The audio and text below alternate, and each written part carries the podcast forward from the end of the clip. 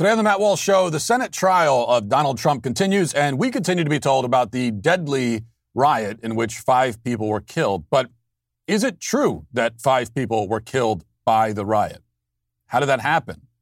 What are the details? We've been told very little about that. We'll take a look at uh, what we do know today. Also, five headlines, including Joe Biden's plan to raise the minimum wage, which, which the Congressional Budget Office says would wipe out thousands and thousands of jobs, and one of the greatest videos in the history of the internet goes viral. Yesterday, we'll play that. Plus, our daily cancellation, where we will uh, discuss the insane left wing conspiracy theory surrounding my favorite restaurant, Cracker Barrel. All of that and much more today on The Matt Walsh Show.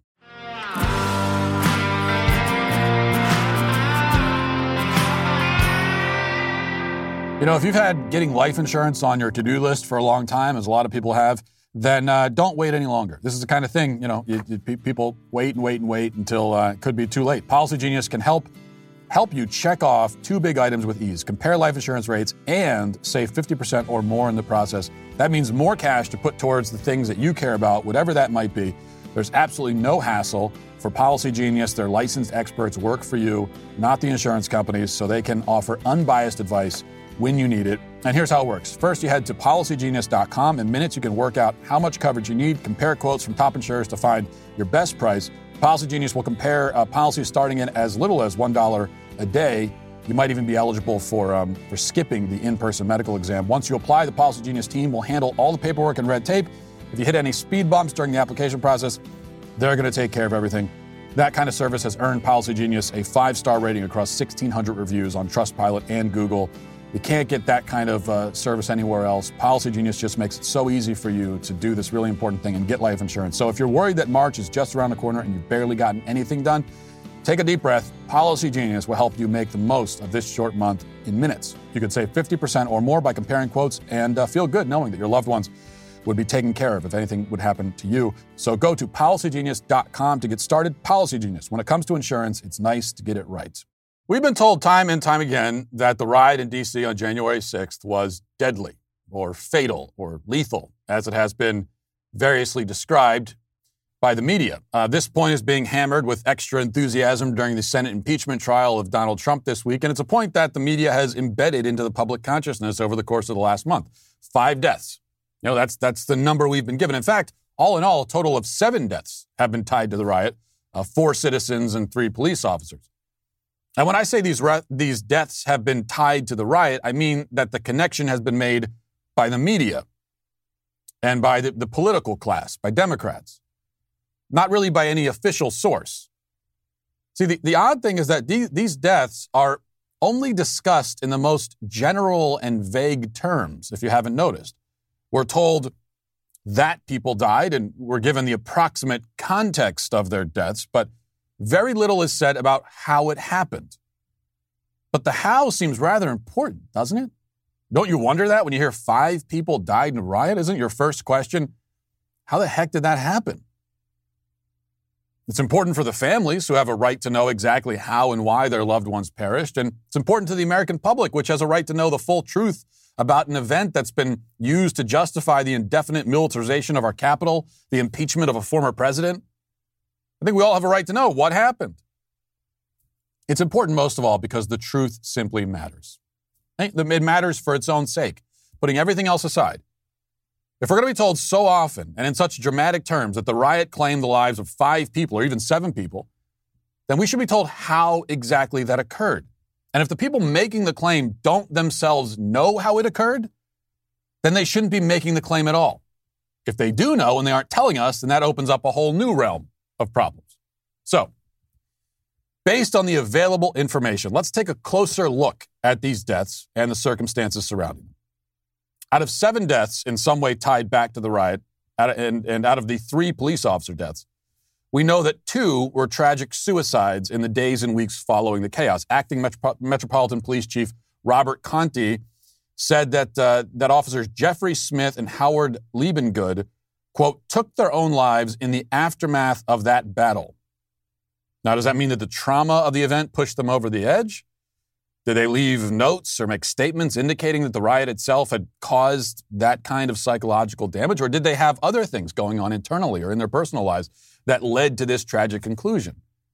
Is there any evidence at all that the events of January 6th played any role in their suicides? If anybody, if anybody knows the answers to those questions, they aren't telling us.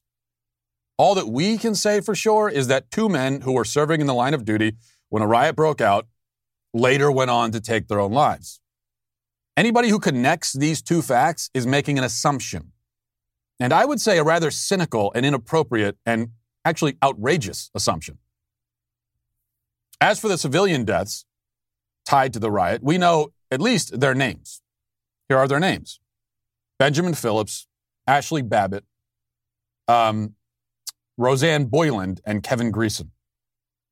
It was reported by Chief Contee himself immediately after the riot that three of the victims, Phillips, Boyland, and Greeson, died from, quote, separate medical emergencies.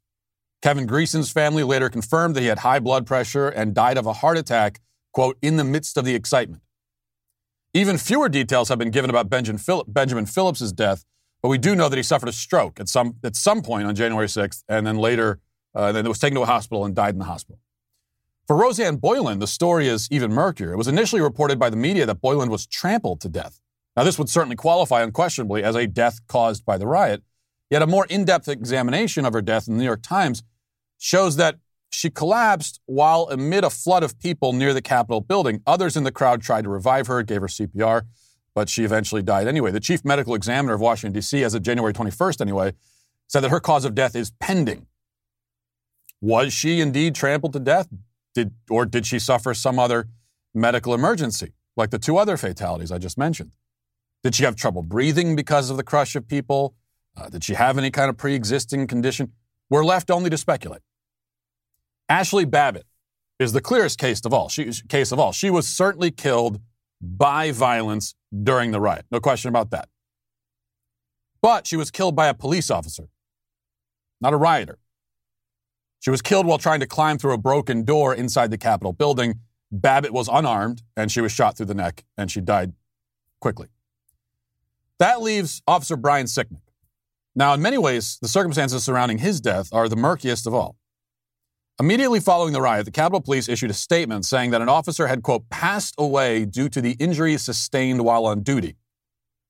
And we were told that he, he quote, returned to his division office and collapsed. And then he was taken to a hospital where he died. The Times and others reported that the officer, soon identified as Brian Sicknick, was bludgeoned with a, with a fire extinguisher by someone or multiple people in the crowd. And this is the story that stuck, that he was bludgeoned to death. Um, as prominent human rights lawyer Qasim Rashid put it on January 8th, he said Sicknick, quote, was beat to death by a fire extinguisher to his skull by right wing terrorists. And that was the narrative. That's been the narrative all along. That's what most people think happened. The problem with the narrative is that it doesn't appear to be true. Now, little has been officially revealed about Sicknick's cause of death. Common theme here emerging. And the autopsy results, for whatever reason, have not been made available to the public. But in a report that didn't receive much attention or emphasis last week, CNN reveals this. And I'm going to quote from their article. It's kind of long, so just bear with me, but all this information is important. And I want to give it to you exactly how they put it. So they say, quote, investigators are struggling to build a federal murder case regarding fallen U.S. Capitol Police Officer Brian Sicknick, vexed by a lack of evidence that could prove someone caused his death as he defended the Capitol during last month's insurrection. Authorities have reviewed video and photographs that show Sicknick engaging with rioters amid the siege, but have yet to identify a moment in which he suffered his fatal injuries. Law enforcement officials familiar with the matter, uh, this is what this is what law enforcement officials familiar with the matter said. Continuing, to date, little information has been shared publicly about the circumstances of the death of the 13-year veteran of the police force, including any findings from an autopsy that was conducted by DC's medical examiner. Findings from a medical examiner's review have not yet been released, and authorities have not made any announcements about the ongoing process. According to one law enforcement official, medical examiners did not find signs that the officer sustained any blunt force trauma. So investigators believe that early reports that he was fatally struck by a fire extinguisher are not true. One possibility being considered by investigators is that Sicknick became ill after interacting with a chemical irritant like pepper spray or bear spray that was deployed in the crowd.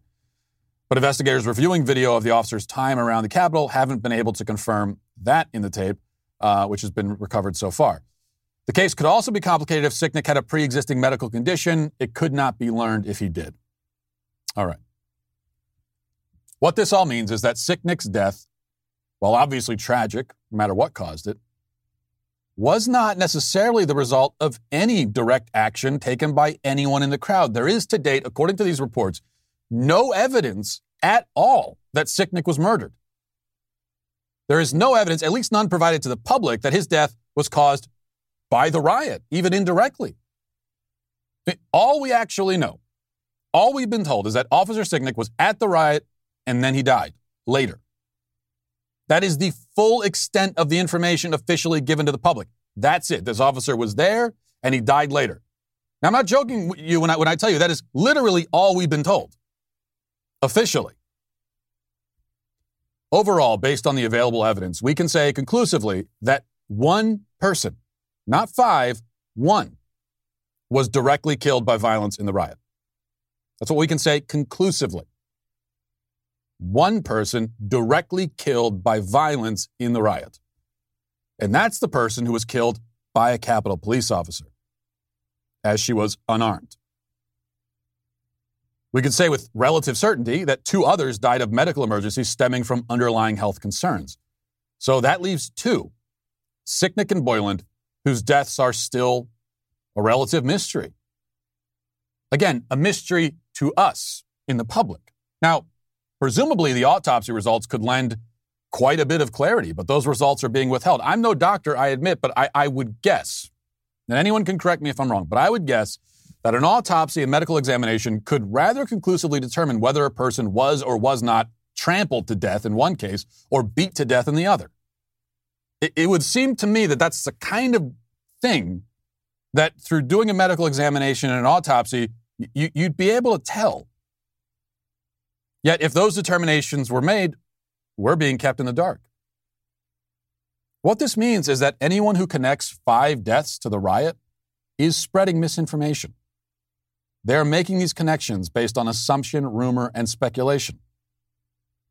Now, I don't want to engage in my own speculation, so I'm not going to speculate about why we are not being told the autopsy results of Officer Brian Sicknick. You know, if we are ever told, it seems that it is going to be after the Senate trial of Donald Trump. I'm not going to speculate about whether those two things are connected. But at a certain point,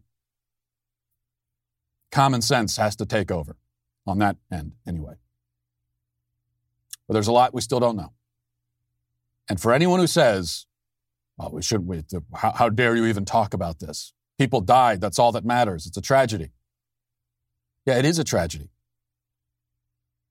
But the fact that people died is not the only thing that matters. How they died also matters. And we deserve to know the truth. Now let's get to our five headlines.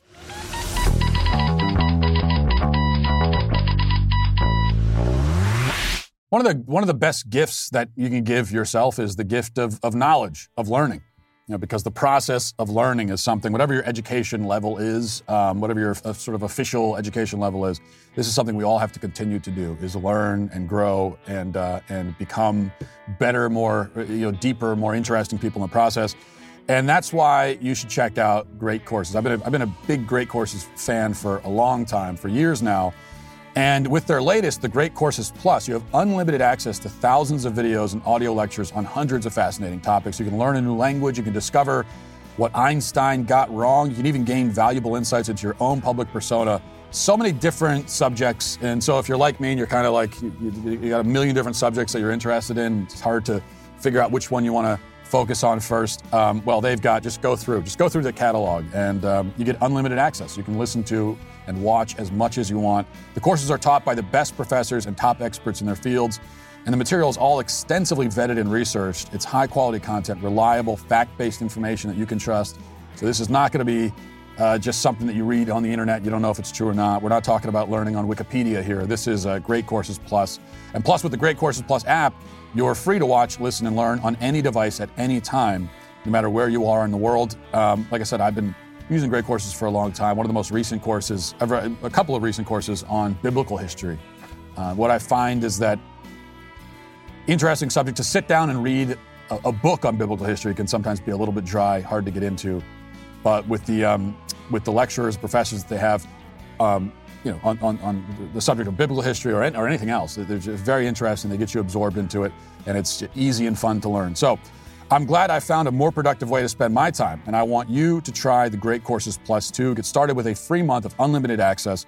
Just visit my special URL, thegreatcoursesplus.com slash Walsh. That's a whole month to learn anything you want for free. So sign up now. Remember, thegreatcoursesplus.com slash Walsh. All right.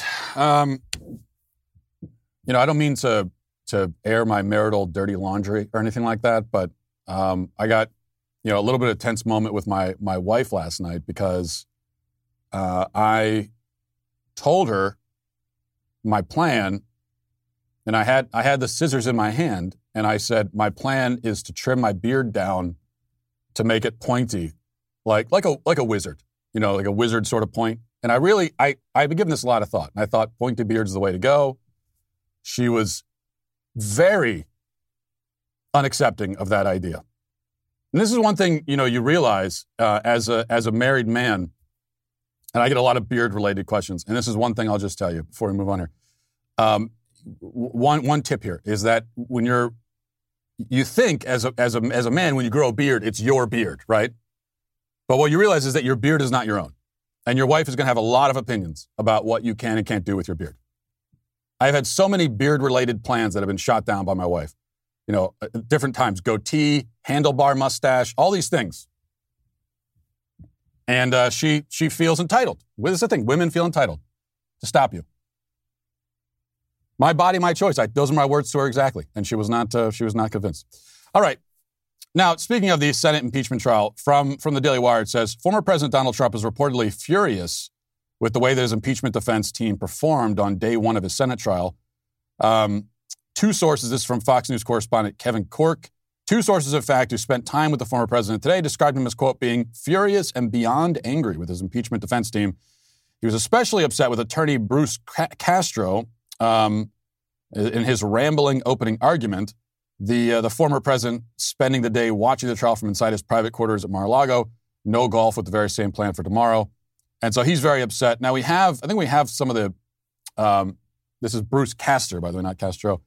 So Bruce Castor, he's, he's the one of Trump's defense attorneys, and his his performance yesterday, anyway, was roundly panned by everyone. Bipartisan, right, left, and center. And here's a little bit. I mean, you, you, I guess you could decide how compelling you think this is, but here's a little bit of what Bruce Castor said on the floor of the Senate yesterday. This trial is not about trading liberty for security. It's about trading, it's about suggesting that it is a good idea that we give up those liberties that we have so long fought for. Uh, what? And, and, that was that was much of what he had to say was along those lines. And when I say along those lines, I mean indecipherable. Hard to understand what he was even trying to say. I mean, it appears that Trump's defense team went into this trial with no plan. They, they had there's no defense strategy at all. It's not just that like they had a bad defense strategy; they, they had no strategy. It's just thought they just woke up. It seemed like they woke up that morning and said, like me in, in, in high school so often, they woke up that morning and they said, "Oh crap, we have is that Senate is that Senate trial? Is that today?" And so in the car on the way over, they're just frantically putting together opening statement and everything. Um, you know, I know that there's people in the audience who don't want to hear this. Even now, after all this time, you know that there are some people who who simply have no tolerance for any criticism of Donald Trump whatsoever. But I I will say that for my money, perhaps the the the, the most untrue thing that Donald Trump ever said in his whole life, most false thing that he ever said, was when he said uh, that he hires the best people.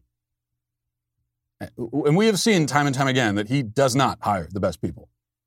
In fact, perhaps his greatest weakness is in personnel, in the people that he hires. Just a parade of incompetent clowns through his administration and after. Oftentimes hiring the worst people, just finding the worst people possible. You tell me there are no lawyers? You're a former president. You're a billionaire. You, that's the best you could find? Now, and I know there are a lot of lawyers who don't want to touch it with a 10 foot pole, but that, really? You couldn't find anybody with all your money? Hard to believe. Okay. From NBC News, it says raising the federal minimum wage to $15 an hour, proposed um, a proposal supported by President Joe Biden, would result in the loss of 1.4 million jobs, but would bring nearly 1 million people out of poverty over the next four years. The study conducted by the nonpartisan Congressional Budget Office was also found that increasing the minimum wage would raise the cumulative budget deficit from 2021 to 2023 by $54 billion and would drive inflation, resulting in higher prices for goods and services. The CBO evaluated a proposal that would gradually increase the minimum wage, reaching uh, $15 an hour by 2025. Okay, so $15 an hour minimum wage. The stuff about the deficit increasing by $54 billion, that's the kind of thing that should disturb us. We, we should care. Um, it, that's, an, that's an argument that should be effective, is pointing out the increase in deficit. But what we've discovered is that really nobody cares about the deficit. Nobody cares about spending. Um, it's we, we sort of this is just the truth. Both sides of the aisle, we we take turns pretending to care when the other when the other side's person is in office. I mean, how many conservatives over the last four years of Trump said a damn thing about it's too much spending, deficit? All that was out the window. Was very little was was was said about that, um, and that's just the way it goes. And of course, but on the left, they, there are people that sort of became all of a sudden budget hawks under Trump, and now it goes the other way. So this is the way it goes.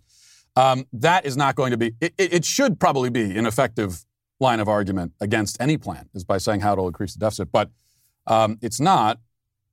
Now, the part about losing a million jobs, there you go. I mean, that, that's something people do care about, should care about, and do. And in fact, um, Speaking of it, related news, I think. This is from Biz Journals. It says uh, Kroger is about to test its first store that offers only self service checkout lanes using enhanced capabilities.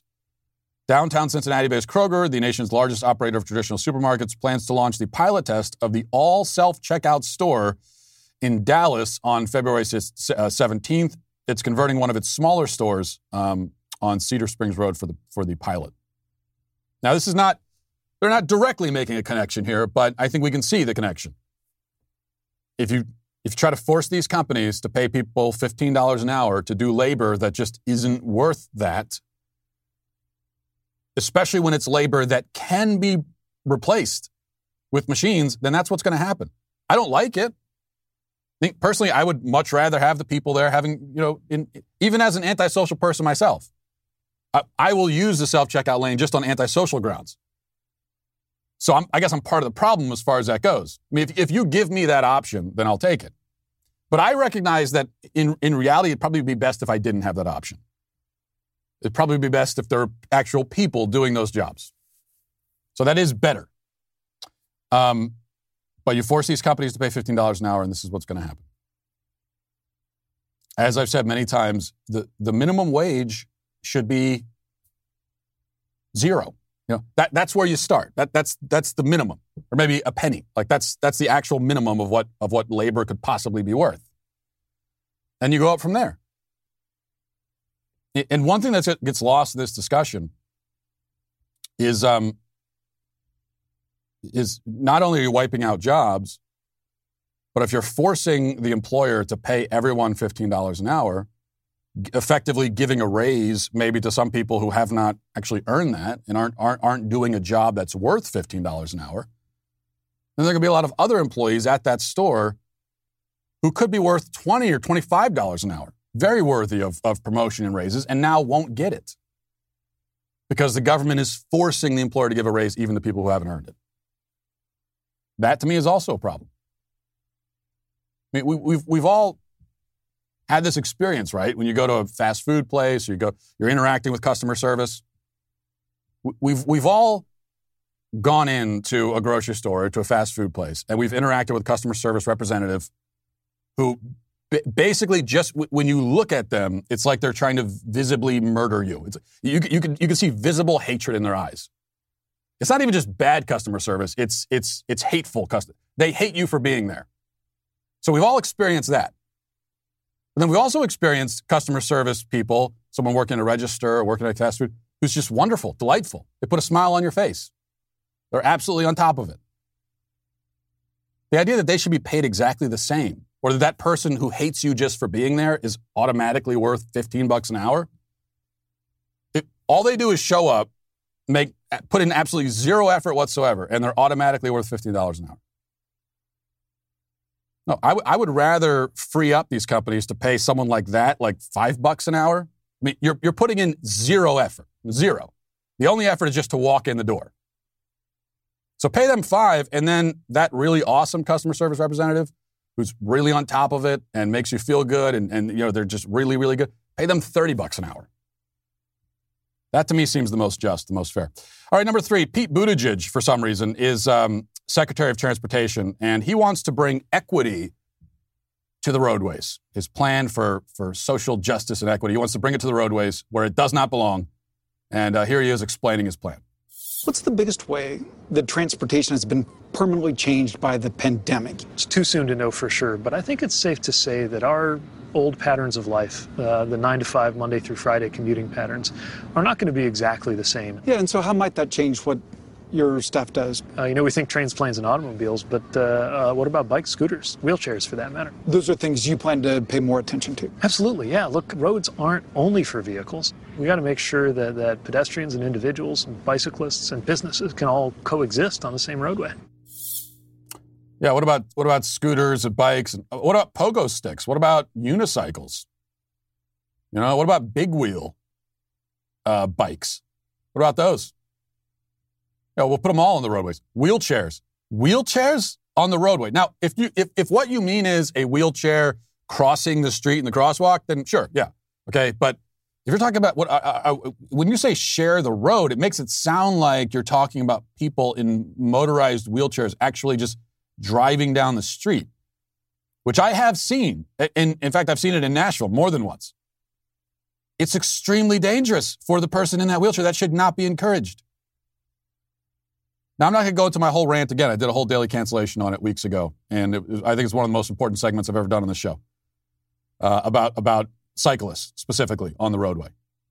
Now, my stance is very clear. The, the, the road, modern roads, modern paved roads are, are actually built for vehicles, and vehicles are what belong on those roads.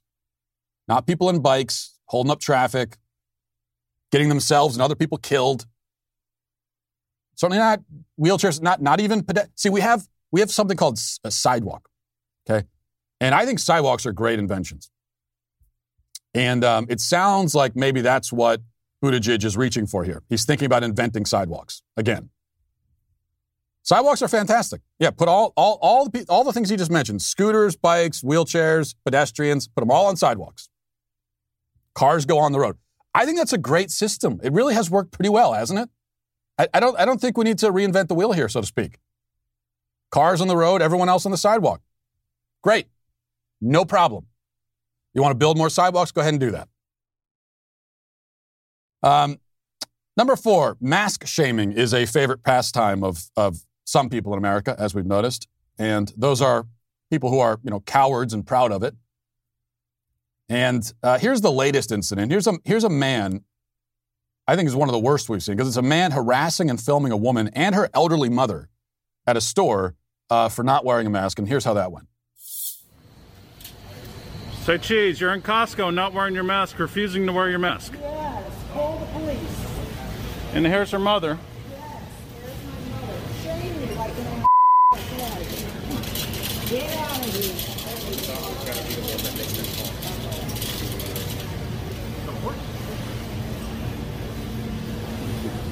Can you call your manager?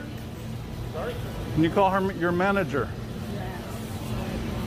Do I call my manager?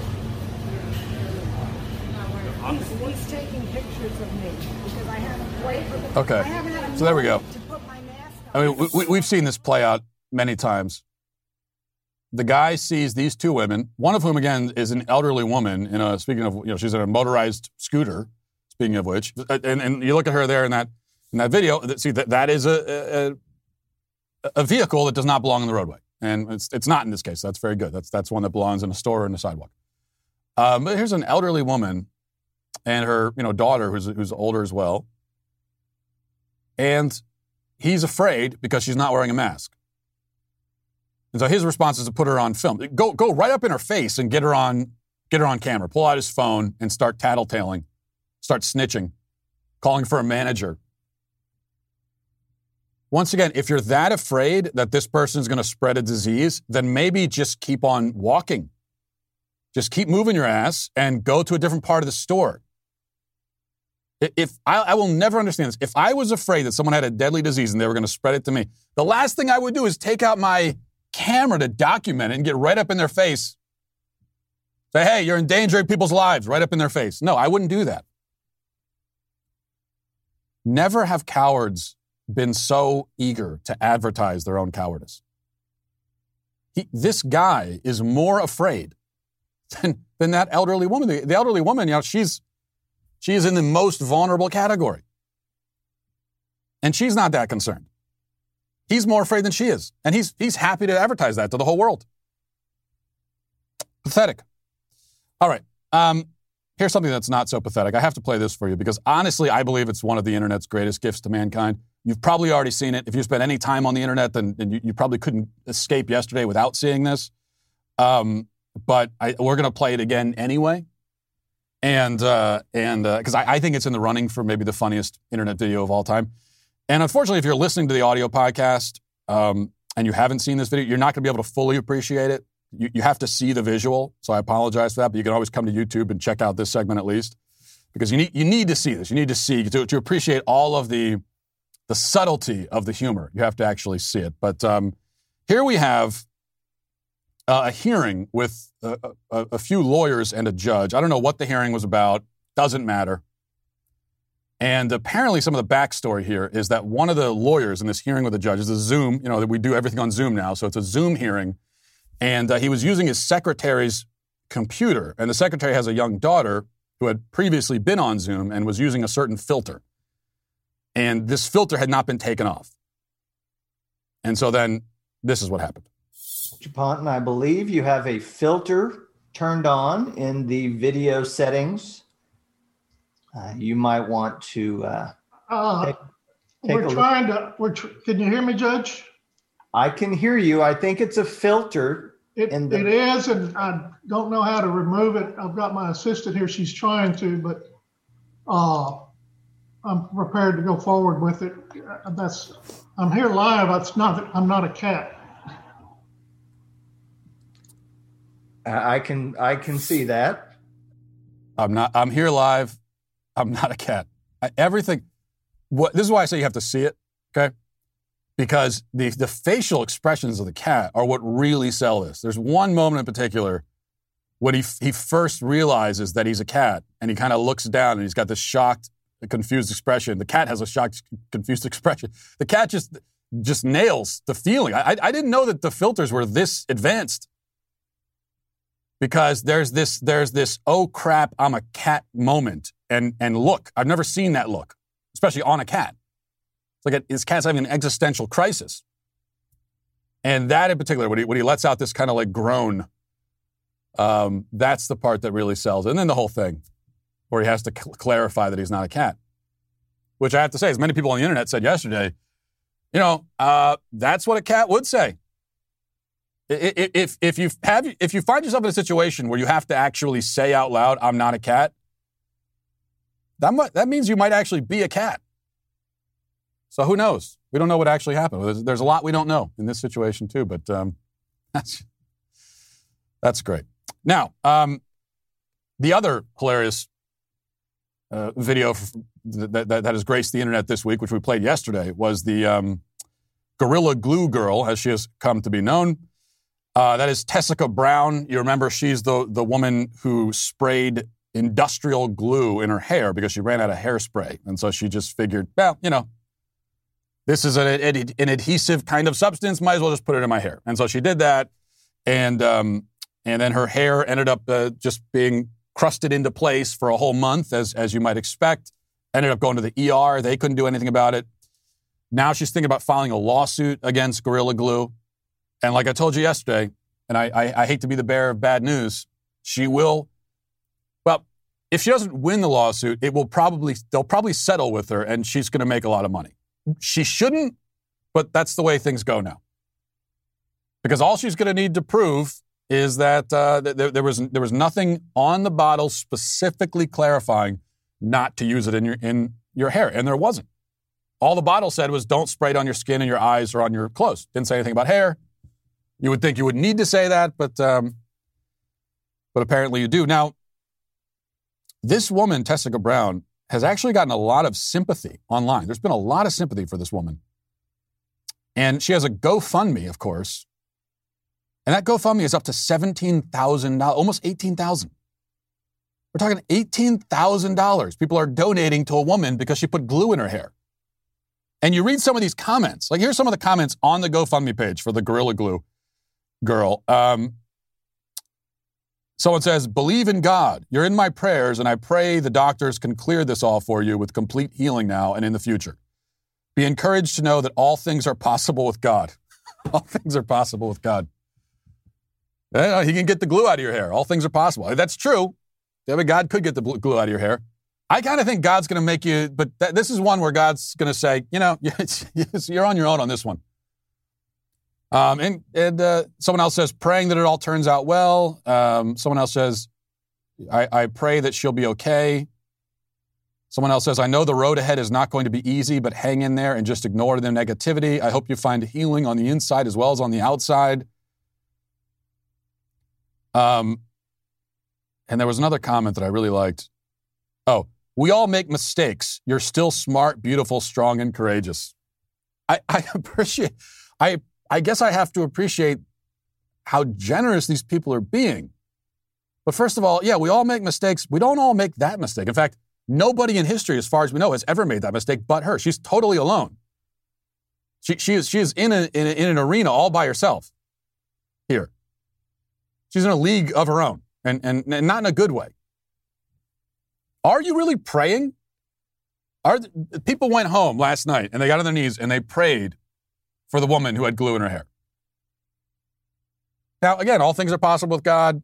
Um, God is omnipotent and omniscient. He can he can hear all prayers. He can respond to all prayers. So you know you can't like overtax God. But at the same time, so many things to pray about in the world, and you made time to pray about the woman with glue in her hair, and to give her money.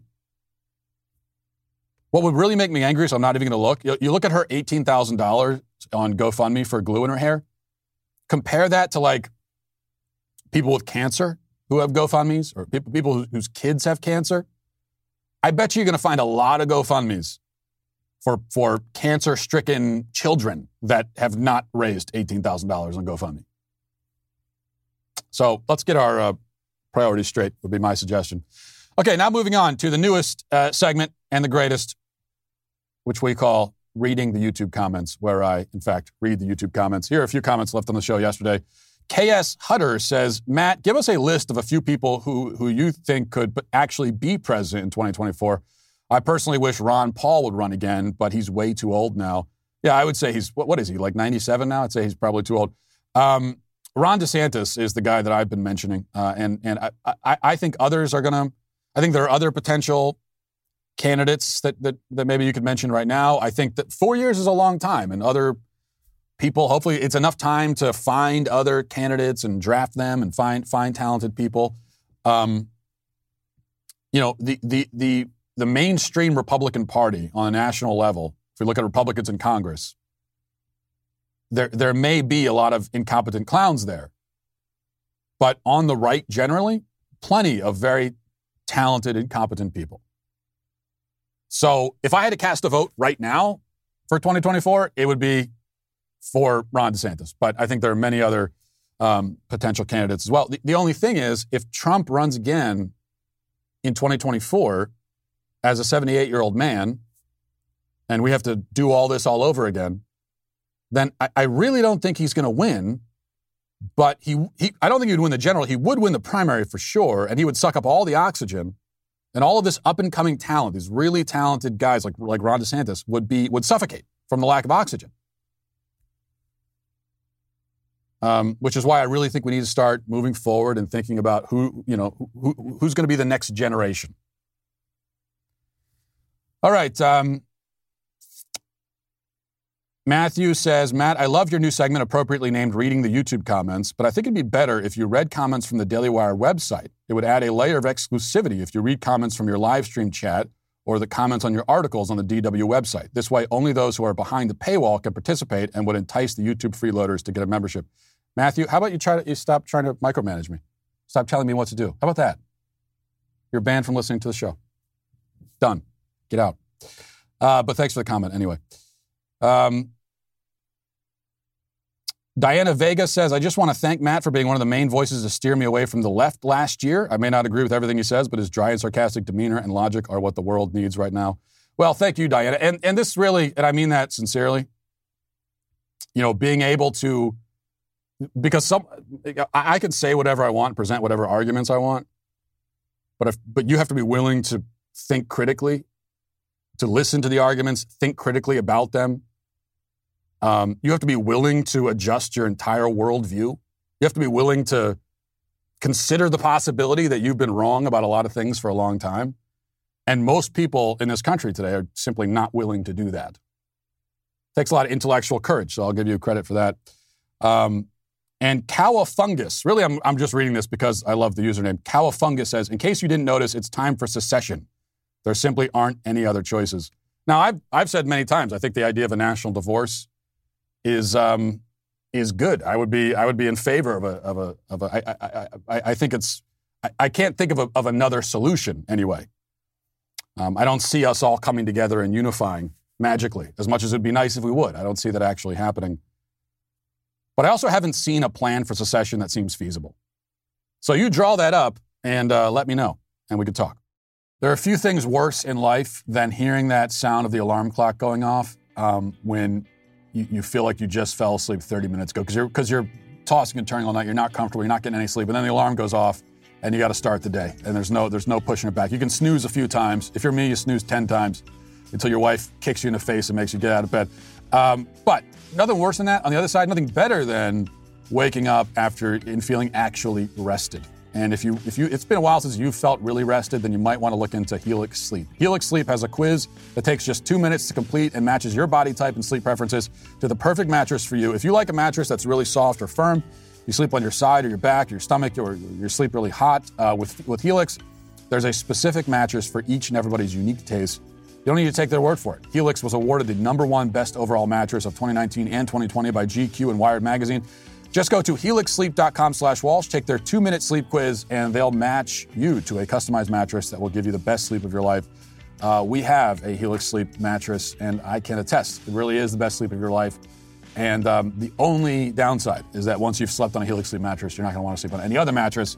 It's like it make it difficult sometimes when you're traveling, but um, it's always great when you get back to that bed. So right now, Helix is offering up to $200 off and free pillows with all mattress orders for our listeners at helixsleep.com slash Walsh. That's helixsleep.com slash Walsh for up to $200 off your mattress order. One other thing, here's possibly the best news you're going to hear all day. Right now, using promo code Walsh, you'll get 10% off any Daily Wire membership plan. Let me tell you, if you're not a member, you are missing all the best stuff. What makes a membership so great? Well, members get our articles ad free, access to all of our live broadcasts, show library, two, two full hours of the Ben Shapiro show, at our always growing catalog of content. You know about all the great stuff we've got coming up this year.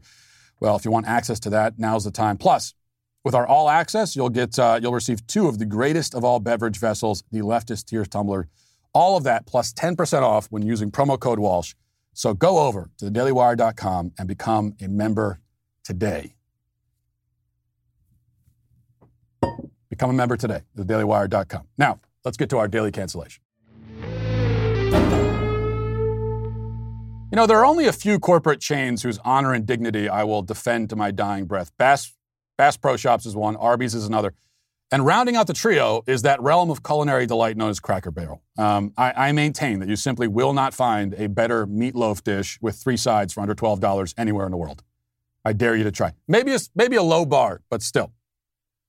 Also, across the entire American Southeast, there are like 46 Cracker Barrels per square mile. Um, it's become such a part of the landscape that you either develop an affection for it or you become deeply depressed. And I have chosen affection in this case. And so it may be partly because of this deep affection that I take personally the recent efforts by some on the left to turn Cracker Barrel racist. This is one of the weirder trends among progressive race hustlers. You know, they, they notice a lot of white people congregating in buildings, um, in these Cracker Barrel buildings, disappearing inside for hours at a time, reemerging with a fatter stomach and carrying a scented candle and a bag of hard candy from the gift shop. And they figure that something sinister must be happening inside, something racist.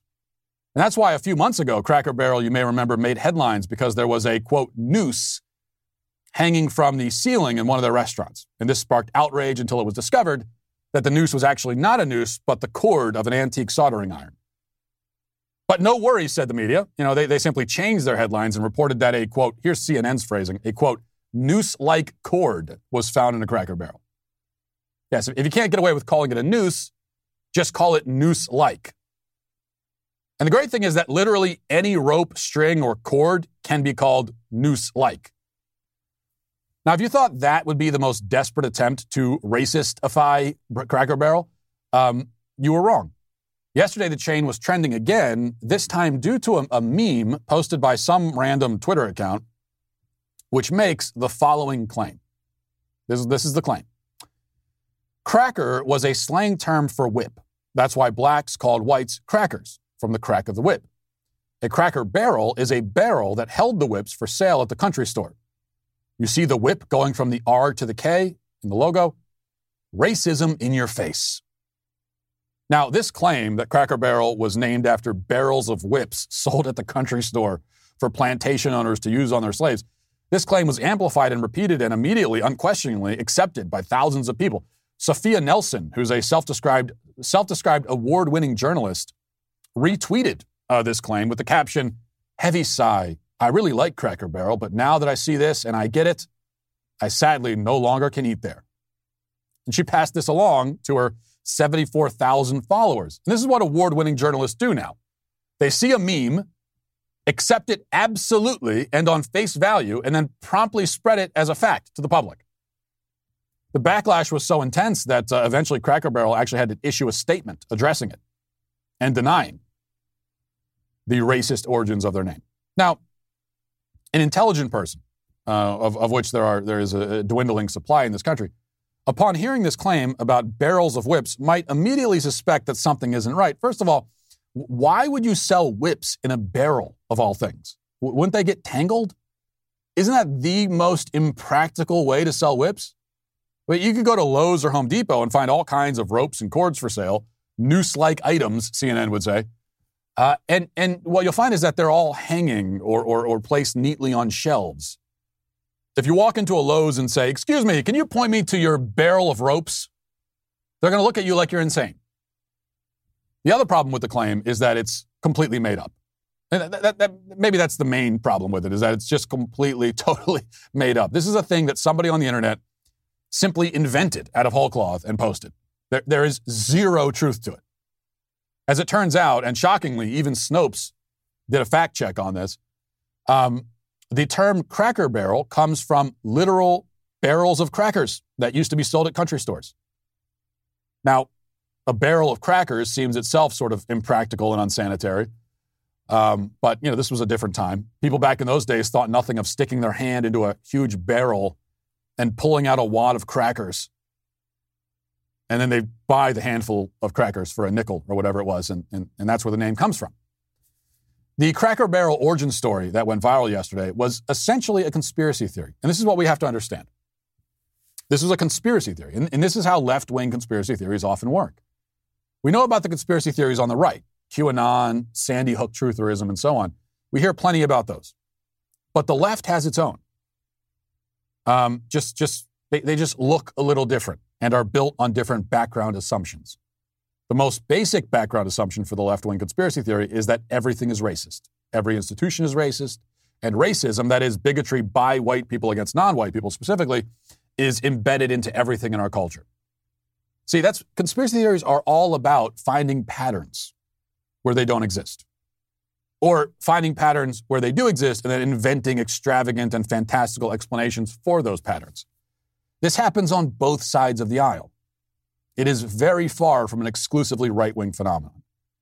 Claiming that the Cracker Barrel logo is a racist dog whistle from a store with mysterious noose, nooses hanging in its gift shop is a conspiracy theory every bit as ridiculous and invented as the claim that a pizza shop in D.C. is the staging ground for a child sex trafficking ring. The only difference, again, is the background assumption that goes into it. And so Cracker Barrel is not canceled. It will never be canceled on my watch, as long as it keeps serving that delicious meatloaf. But the conspiracy theorists smearing its good name are absolutely canceled. that's going to do it for us today. Thanks for watching. Thanks for listening. Have a great day. Godspeed.